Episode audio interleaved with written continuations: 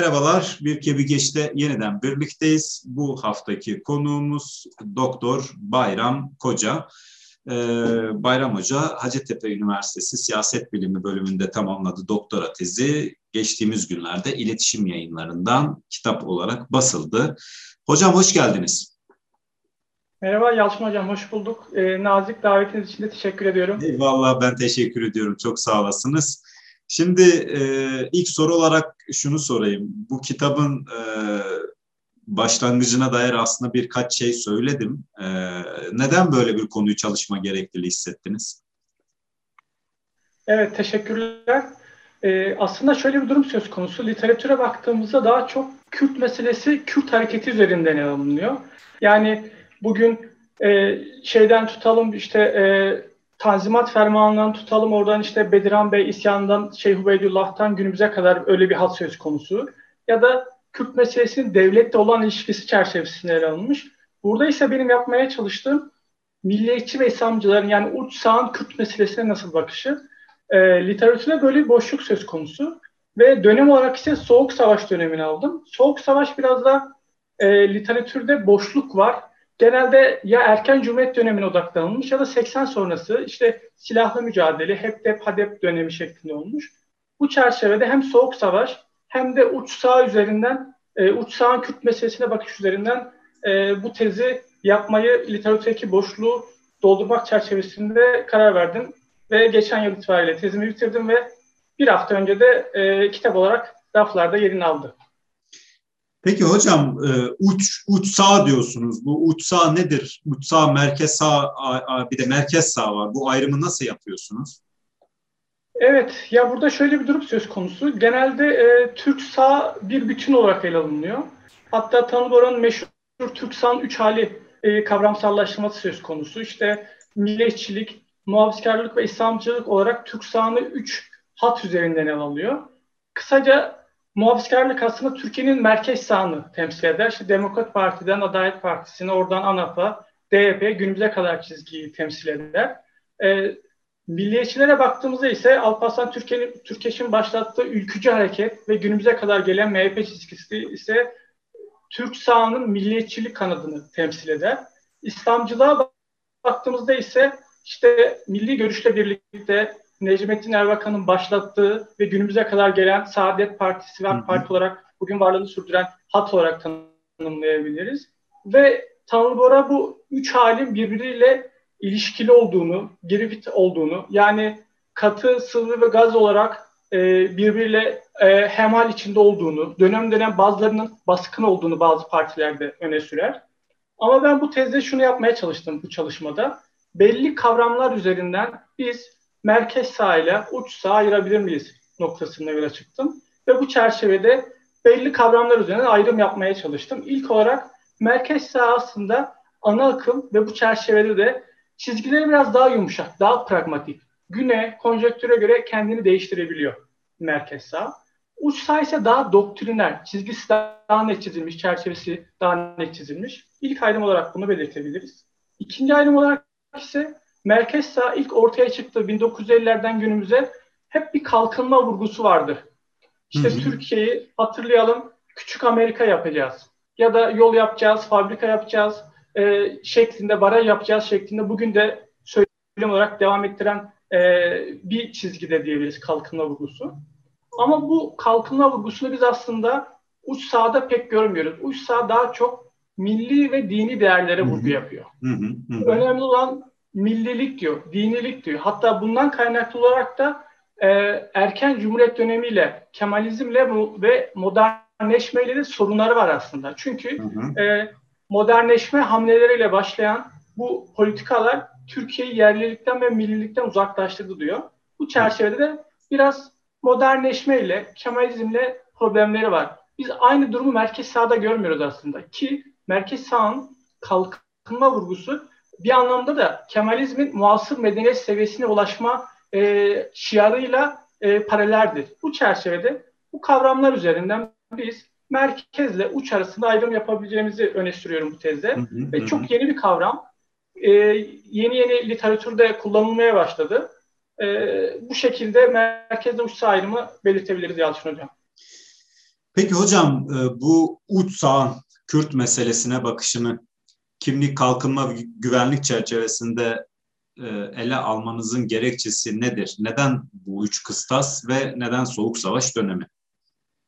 Evet, e, aslında bu bize tamamıyla Kürt meselesini tarihini de ortaya koyuyor bu kimlik, güvenlik ve kalkınma. Hem devlet hem uç saha aslında Kürt meselesini bu üç kavram üzerinden almış. Örneğin geç Osmanlı dönemine bakalım. İsyanlar var. Bediran Bey isyanı, Şeyh Ubeydullah isyanı ve devlet buraya güvenlik çerçevesiyle çözülmeye çalışıyor.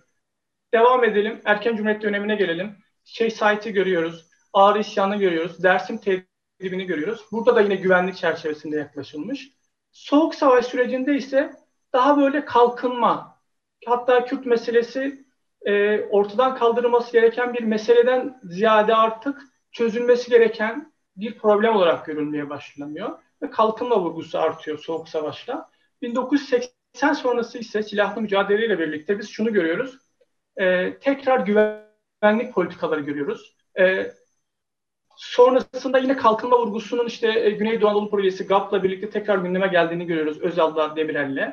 E, ve sonrasında da hem Özal'ın başlattığı, sonra Demirel'in devam ettirdiği Kürt, Kürt realitesini tanıyoruz çerçevesinde Kürt meselesini tanımaya, kimlik vurgusuna geldiğini görüyoruz ve son olarak da AKP döneminde biz e, işte barış süreci, Kürt açılımı çerçevesinde de e, kimliğe dayalı, tanımaya dayalı e, bir bakışı görüyoruz ki günümüzde de tekrar güvenliğe geri dönüldü. Dolayısıyla evet. kimlik, güvenlik, kalkınma bize e, Kürt meselesine devletin ve aynı zamanda uç sağın yaklaşımını gösteriyor. Biz hı hı. bunu Soğuk Savaş süresinde e, uç sağ bu çerçevede yaklaşmıştır. Soğuk Savaş sorusuna gelecek olursak ise Soğuk Savaş aslında e, Kürt meselesinde e, görece şiddetin olmadığı bir dönem. Öncesinde işte erken Cumhuriyet dönemindeki isyanlardan ve 80 sonrası isyandan bahsettik ama 45-80 arasında görece şiddet yok ve şiddetin olmadığı, şiddet çünkü bir anlamda da şiddetin olduğu yerde devlet otomatikman güvenlik politikalarını devreye sokuyor. Ama tar- e, şiddetin olmadığı dönemde biz e, tartışmayı görüyoruz. Acaba burada ne kadar e, tanımaya yönelik, kimliğe yönelik biz tartışmalar olduğunu görebiliyoruz. Bu çerçevede önemli. İkinci olarak ise hem günümüzde AKP, MHP, uçsağın devamlı iki partiyi görüyoruz.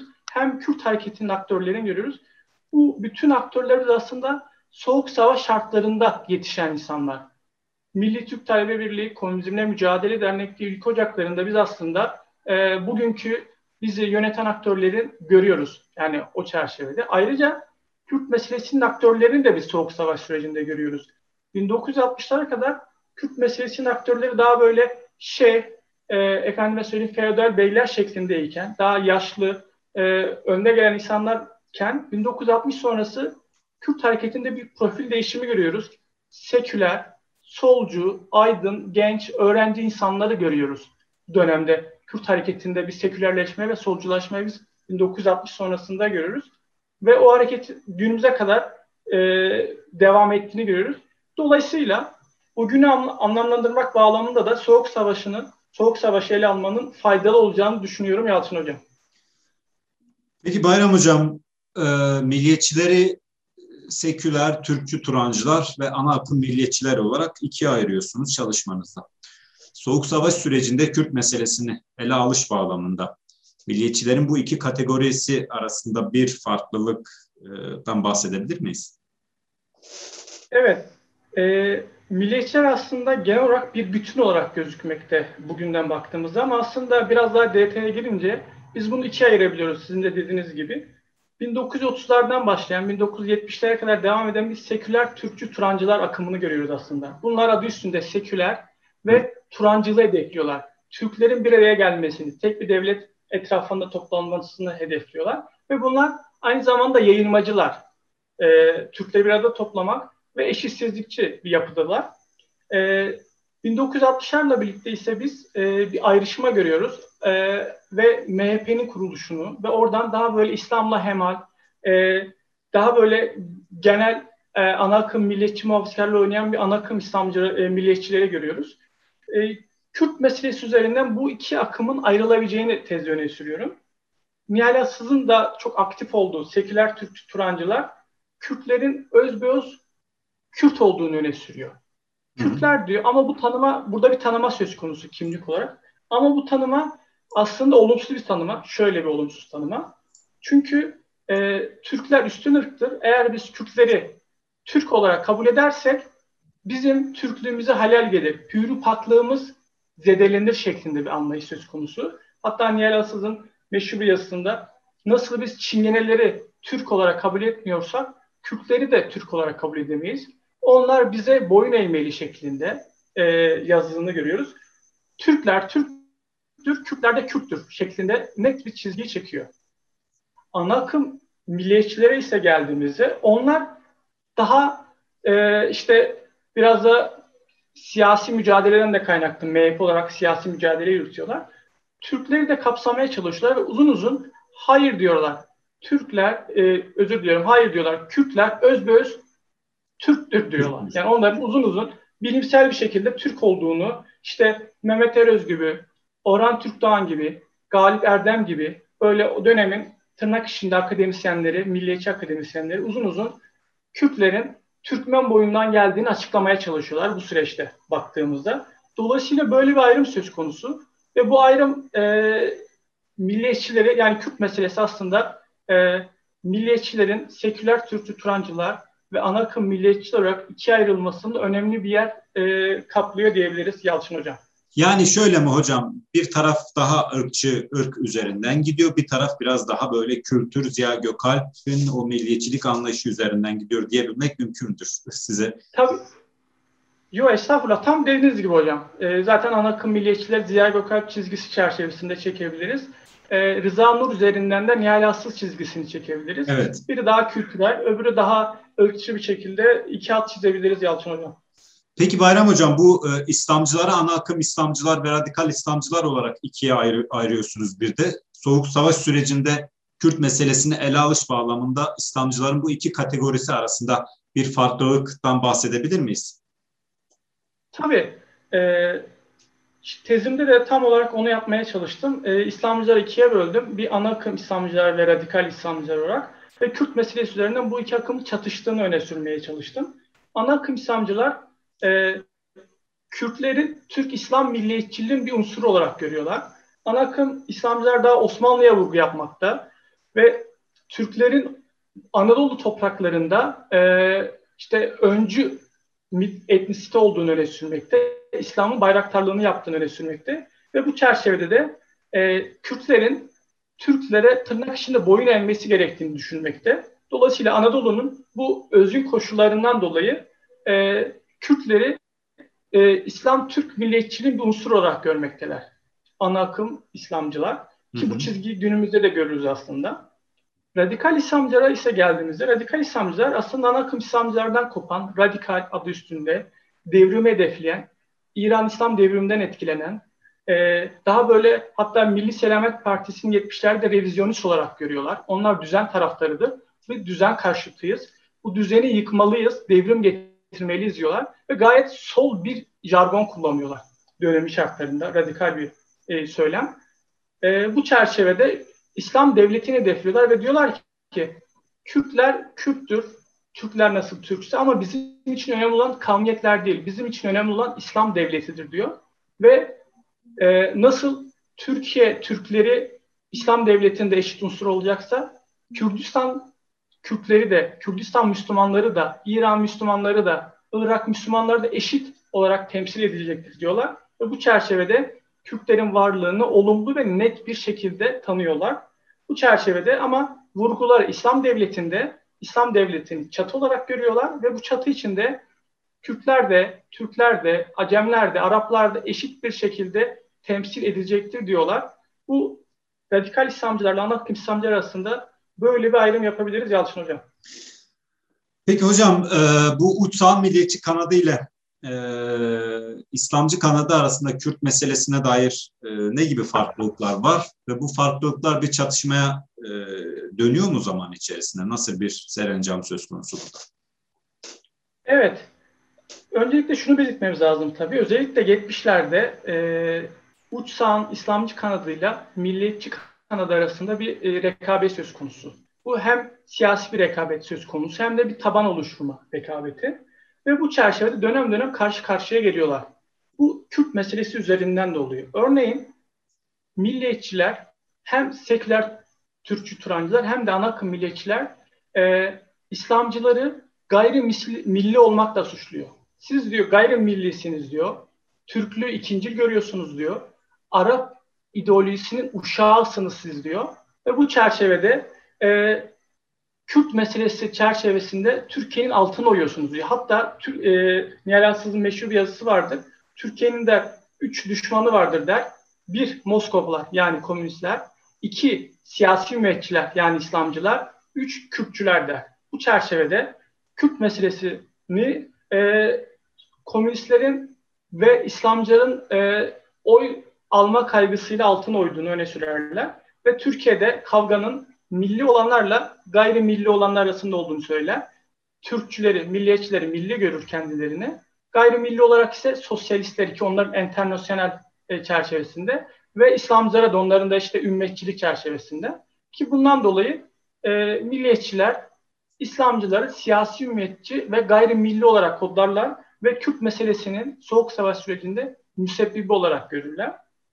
Biz aynı sert söylemi İslamcılarda görürüz. İslamcılar da milliyetçileri kavmiyetçi olarak görürler. Sizler Türkçülük yaptığınız için etki tepki bağlamında Kürtler de Kürtçülük yapıyorlar.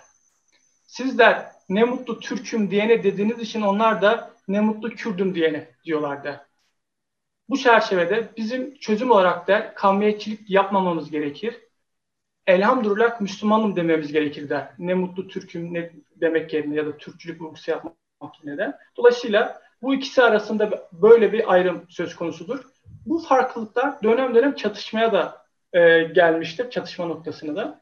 Örneğin e, 1979 yılında Fatih Camii'nin avlusunda e, radikal İslamcılardan Metin Yüksel Akıncı e, ülkücüler tarafından öldürülür. Bu bir çatışmadır yani baktığımızda ve tek öldüren de o değil. Birkaç kişi daha öldürülmüştür bu süreçte. E, ve bu çatışma aslında radikal İslamcıların radikalliğini arttırmıştır. Ayrıca radikal İslamcılar biraz da sola da yakınlaştırmıştır. Çünkü solla söylem aynı. İkisi de devrime hedefliyor. Tabii renk farklı. Biri İslami bir devrim, biri sol bir devrim hedefliyor ama dolayısıyla bu çerçevede baktığımızda milliyetçilerle İslamcılar arasında bir çatışma vardır.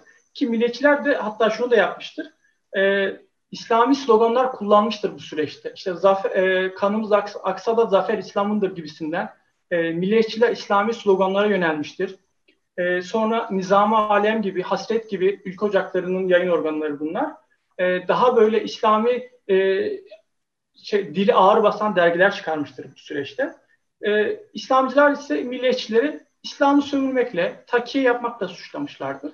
Dolayısıyla İslamcılar ve milliyetçiler Kürt meselesi üzerinden Soğuk Savaş sürecinde e, tartışmışlardır. Hatta bu tartışma dönem dönem çatışmaya dönmüştür diyebilirim Yalçın Hocam. Yani aslında söylediğiniz şeyler bugünkü Türkiye siyasetinde de yer yer böyle tanık olduğumuz, gördüğümüz şeyler. Ee, aslında evet. andığımız e, tartışmaları üzerinden işte e, İslamcıların milliyetçilere getirdiği eleştiriler. İşte e, siz Türk milliyetçiliği yaparsanız o da Kürt milliyetçiliği yapar. E, aslında sizin çalışmanız bir yanıyla e, bugüne de ciddi anlamda e, ışık tutuyor. Geçmişte nasıl şekillendiğini meselenin. Peki Bayram Hocam, e, Soğuk Savaş sürecinde e, ele aldığınız uç sağın Kürtlere bakışı e, tam da demin anlattığım yerden günümüze dair ne söylüyor bize? Evet, e, tabii 1980 sonrasında baktığımızda e, Soğuk Savaş'ın bittiğini görüyoruz. Dolayısıyla aslında bir çerçeve değişikliği var Yalçın Hocam. Hı hı. Çünkü Soğuk Savaş sürecinde esas vurgu komünizmle mücadeleydi, antikomünizmdi. 80 sonrası ise işte Sovyetler yıkılıyor baktığımızda. Dolayısıyla bu komünizm biraz geri planda kalıyor. Aslında biz e, uç sağın Kürt meselesine bakışın Soğuk Savaş sürecinde komünist Kürtçülük olarak ele alıyorlardı. Yani Kürt meselesini komünizmle e, ilişkili ele alıyorlardı. 1980 sonrası ise artık e, Kürt meselesi müstakil bir şekilde ele alınmaya başlanıyor. Yani Kürtçülük olarak ele alınıyor. Dolayısıyla 80 sonrası bir paradigma değişimi söz konusu uçsağın Kürt meselesine yaklaşımı çerçevesinde. Tabi burada e, biraz önce de söylediğim gibi soğuk savaş şartlarında yetişmiş bir uçsağ var ve bizi yönetiyor günümüzde AKP ve MHP olarak. Ve yine soğuk savaş şartlarında yetişmiş bir Kürt hareketi var ve varlığını devam ettiriyor. 80 sonrası hem uç sağın hem de Kürt meselesinin biz yükselişini görüyoruz. Yani 70'lerde MHP ile MSP'nin toplamı %10'lardaydı Yalçın hı. Hocam. Hı hı. 2000'lere geldiğimizde ise %60'ları gördü. Şu an biraz %50'ye geriledi ama İyi Parti'yi de neticede MHP'den kopan bir parti olarak, uçsal olarak değerlendirdiğimizde aslında %60'ları gören bir uç sağ görüyoruz. Ve uç sağ aslında Türkiye'de Kürt meselesini dışlıyor. Şöyle, AKP ve MHP'nin bugün devletin bekası çerçevesinde bir ittifak yaptığını ve bu devletin bekasını tehdit edenin de Kürt meselesi olduğunu söyleyebiliriz. Ortak yani e, Cumhur İttifakı'nın harcının e, Kürt meselesine karşı öne sürülen devletin bekası olduğunu öne sürebiliriz. Ve dolayısıyla e, HDP ve Kürt hareketi dışlanıyor. Hatta karşıya alınmıyor. Millet İttifakı'na da geçtiğimizde ise uç sağın diğer kanada olan İyi Parti e, HDP'ye şerh düşüyor ve kırmızı çizgimizin çizgimizin HDP olduğunu söylüyor. Dolayısıyla bugün Millet İttifakı içinde de e, HDP'nin olmadığını görüyoruz İyi Parti'nin şehrinden dolayı biraz da ondan kaynaklı olarak. Dolayısıyla bugün HDP yani Kürt hareketi e, ana akım siyasetin dışına itilmek isteniyor ki e, işte kapanma davasını görüyoruz yakın dönemde açılan ya da Ömer Faruk Gergerlioğlu'nun vekili düşürme meselesini görüyoruz. Dolayısıyla ana akım siyasetin dışına itilmeye çalışan bir mesele olarak Kürt meselesinden bahsedebiliriz bu çerçevede. Dolayısıyla 80'den sonra baktığımızda e, Kürt meselesi komünist Kürtçülük yerine Kürtçülük olarak ele alınmış ve devletin bekasını tehdit eden temel mesele olarak ele alınıyor. E, dönem dönem 80'ler ve 90'larda hem güvenlik politikalarını görüyoruz hem AKP döneminde kimlik politikalarını görüyoruz, kalkınma politikalarını görüyoruz ve tekrar yine katı bir şekilde güvenlik politikalarına döndüğünü görüyoruz. Ve bunların kökeninin hepsini de aslında biz soğuk savaş şartlarında görebiliyoruz. Yani kitabın nacizane günümüzü anlamlandırma bağlamında bu bütün tartışmaların köklerinin e, soğuk savaşta başladığını iddia ediyor diyebilirim Yalçın Hocam. Evet hocam. E, bugün e, Bayram Koca hocamızla e, iletişim yayınlarından çıkan Kürtler aslında Üç Sağ'ın Kürtlere bakışı kitabı üzerine konuştuk.